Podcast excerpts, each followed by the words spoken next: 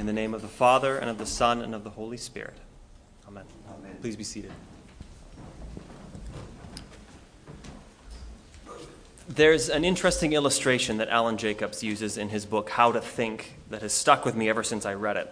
He writes about the Yale Political Union, which is a debate society, and the two different accomplishments you might achieve in that group.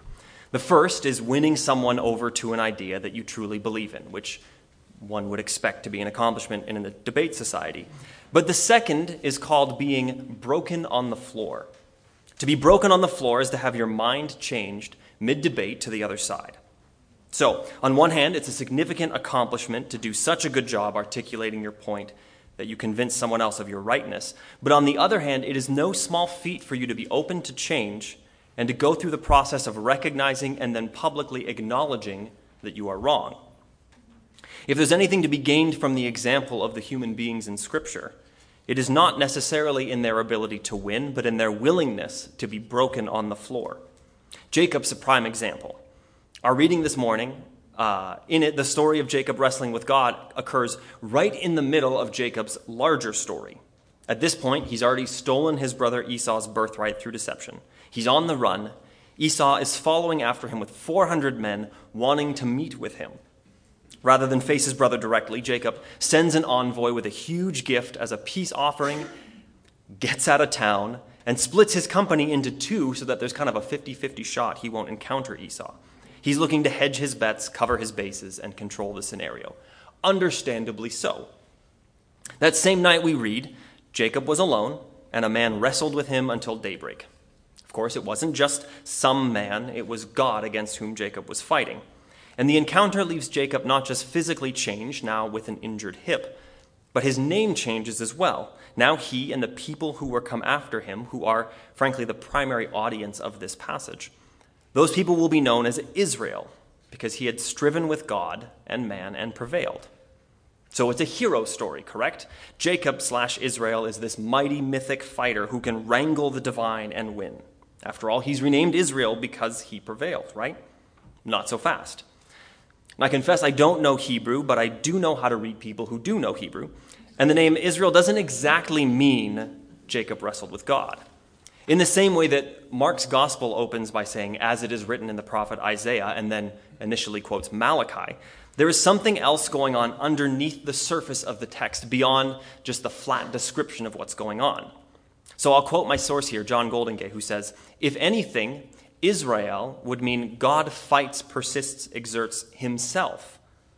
God strives to get a person like Jacob to become the kind of person he could be and should be, and that God wants him to be, and keeps at it in this struggle with Jacob. End quote.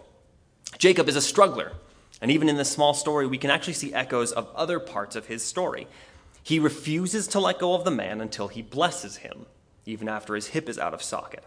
And when we read that, this could be a microcosm for Jacob's whole story. He comes out of the womb grabbing onto his brother's heel and fights for his life to usurp his brother in getting the father Isaac's blessing, eventually winning. This is how Jacob functions. He's a scrappy guy who won't back down and wrestles with whomever he needs to to get his blessing. But in the end, even though he fights all night long and insists on clutching to God until he wins his blessing, his new name is God wrestles with me. And of course, despite all of Jacob's efforts to dodge Esau altogether, they do meet, and the older brother does not greet him with violence, but with love. The next chapter of Genesis has this to say Esau ran to meet him and embraced him, threw his arms around his neck and kissed him, and they both wept. It's when Jacob fought with God and lost that he receives the blessing God wanted to give him. His prevailing is getting what God wanted to give him after giving in to God. Now, in our gospel text, we have another model of striving. Jesus' parable is, as Luke tells us, about their need to pray and not to lose heart. The way we might want to read this is in the way of Jacob, that Jesus is telling his disciples that when you, you want to get what you want, you can keep praying and eventually God will give it to you.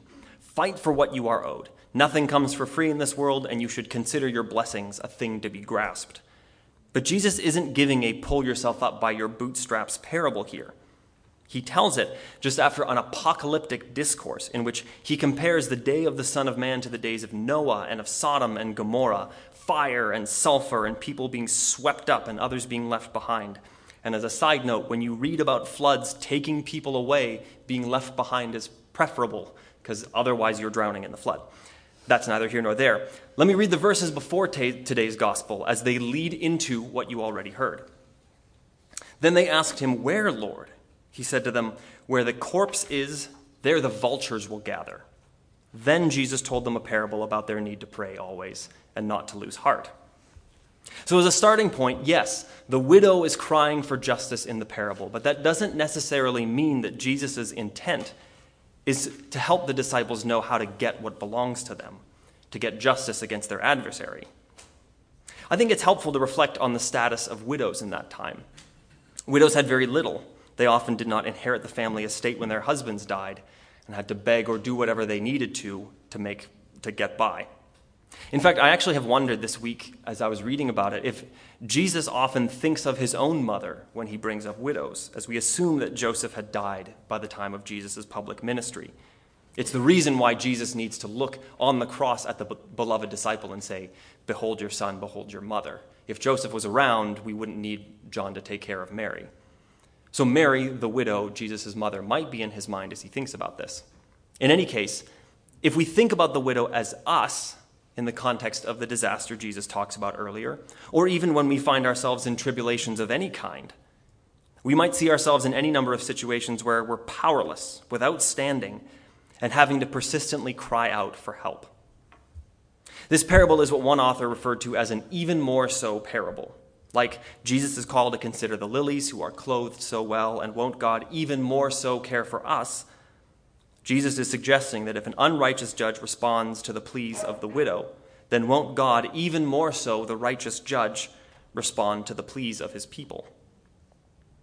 But if I can hammer this whole persecution tribulation point home a little bit further, Jesus closes with this question And yet, when the Son of Man comes, will he find faith? The book ends to the parable of the persistent widow are tribulation and when the Son of Man comes, will he find faith? The point isn't victory, but perseverance, trusting in God to be faithful, to give what only He can give. Now, as our example, this widow is consistent and faithful in her appeals to the unrighteous judge, compared to whom God is better in both degree and kind. Now, while Jesus asks the rhetorical question, will He, God, delay in helping them? And we assume the answer is no, because that's how rhetorical questions work. There's a reason that Peter has to write that God isn't slow, it's just that with him a day is like a thousand years. So will he take long? No, but not long in God's eyes. It may feel long to you. And so Jesus' encouragement is for God's people, his Israel, to continue to live into their namesake when those times come. His example of faith is the faithfulness of a widow knocking on the door when it feels like her case will never be taken up. In these two texts, we get this picture of our own wrestling with God. We find ourselves in the midst of being at the end of our rope and God shows up and we wrestle with him. But in the end, while we are looking to prevail against him and get our way, we find ourselves broken on the floor, as it were. Now, the name Israel doesn't mean that Jacob is this impressive hero who can wrestle the gods, but I don't think it's an insult either, as if Israel is a petulant child who just needs to be put in his place. Because that process of coming to God and laying it all out is actually modeled for us a number of places, not just in the life of Jacob, but time and time again in wisdom literature and the prophetic books.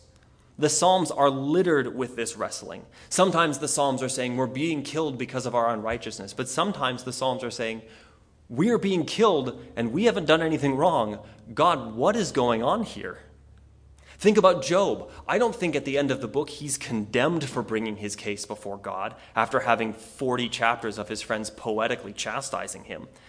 But he, he brings his case before God and I think he's not condemned for it, but he certainly loses the wrestling match. Job is allowed to say, God, I am being punished unjustly. And God has his response, and it's beautiful, and it's saying, Who are you? Tell me, did you make weather? Did you make the Leviathan? But Job isn't punished for asking the question.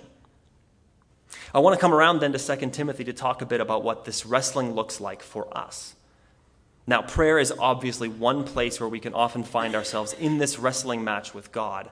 I think sometimes the liturgy functions that way too, when we're saying the prayers and speaking things that sometimes we don't feel like we're doing, and the liturgy graciously carries us through it anyways. But I think in this morning's readings, we find another one. And that location is the God breathed scripture that we're all so blessed to have access to in ways that Christians from most of the church's history would have died to have access to. Some, of course, did. The Bible is more than just how we gain information about God, our primary source, but in reading it and in the way that we read it, Scripture itself becomes part of the transformational process whereby we receive from God what we need. So, Paul gives a list here of the things that Scripture can do for us and the ways that you might want to preach it. That it's useful for teaching and training in righteousness. It does instruct us and help us understand who God is, who we are, and what is good, beautiful, and true. Paul talks about preaching the Word of God. He tells Timothy to convince and encourage, because sometimes the thing we need from God when we are at the end of our rope is the comfortable words, the encouragement, the good news to the poor that's present throughout Scripture, has functioned that way in my life, and I hope in yours as well. Oftentimes, Scripture is comfort. And I want to start with all the encouraging pieces that Paul mentions because what I'm about to say might actually feel a little bit harsh without this introduction. So, remember, I do believe that Scripture can be a balm to our wounds and a respite for our weariness. Because Paul also says that Scripture is good for rebuke and reproof and for correction. Paul tells Timothy that there will be a time, the beginning of which I'll say is long since past, when people won't want to listen to what Scripture says and will accumulate teachers to suit their own desires. Now, another preacher might take this moment to say, that's why you get the pure, uncut truth here, and those other churches are terrible and they're preaching to suit your desires. But I'm not looking outside to tell you that this goes on somewhere else. I'm talking very much about and to myself here. I get very excited when I find some scholar who has put forward an argument about a passage of Scripture that I find particularly difficult to believe or follow, and they give me an alternative reading that I can then be loosened from Scripture's restrictions. I'm so excited. That was difficult and crazy, and now I have an easier way to do this. Now, that loosening doesn't make them wrong. There are ways in which the church has recognized it has misused Scripture. If you want, if you want a case study in this, read Mark Noll's Civil War as a Theological Crisis and see how Scripture has been used to improperly bind people, literally and figuratively. So the loosening doesn't necessarily make someone wrong, but I know that I have to approach such a reading with so much care because more than anything, I want it to be true. That I want to prevail over God and get my blessing and do what I want and find that my behavior and my sense of self righteousness is justified. I want to go through the prophets and find it condemning my enemies, both real and perceived, mostly perceived, so I can put down my Bible and say, that's absolutely right. God is right. Look at how bad they are. And nothing could be more toxic for my soul than to find in, find in Scripture an excuse to further hate my neighbor, or even worse, a sister or brother in Christ. I often find that I'm looking for a chance to be like Jacob to try and gain the upper hand. I won't let you go until you give me what I want, as if what I want is actually what I need, and as if what God wants to give me isn't a thousand times better than whatever I've come up with. Let me put it this way if you're coming to the God of Scripture, in Scripture, and finding that after wrestling you always come out the winner, I'm not sure you've been wrestling with God. Because when you wrestle with God, you lose, as it should be. Now, this doesn't mean you have to read Scripture and wallow in despair every time you open it. It's not as if every time we read Scripture, we should feel broken and despairing. But if you're never broken on the floor, you may not be debating in good faith. Now, we must bring all of ourselves to the text in honesty. We don't need to come submissively and say, God, I don't have any opinion on this matter, and so I'm ready for what you tell me.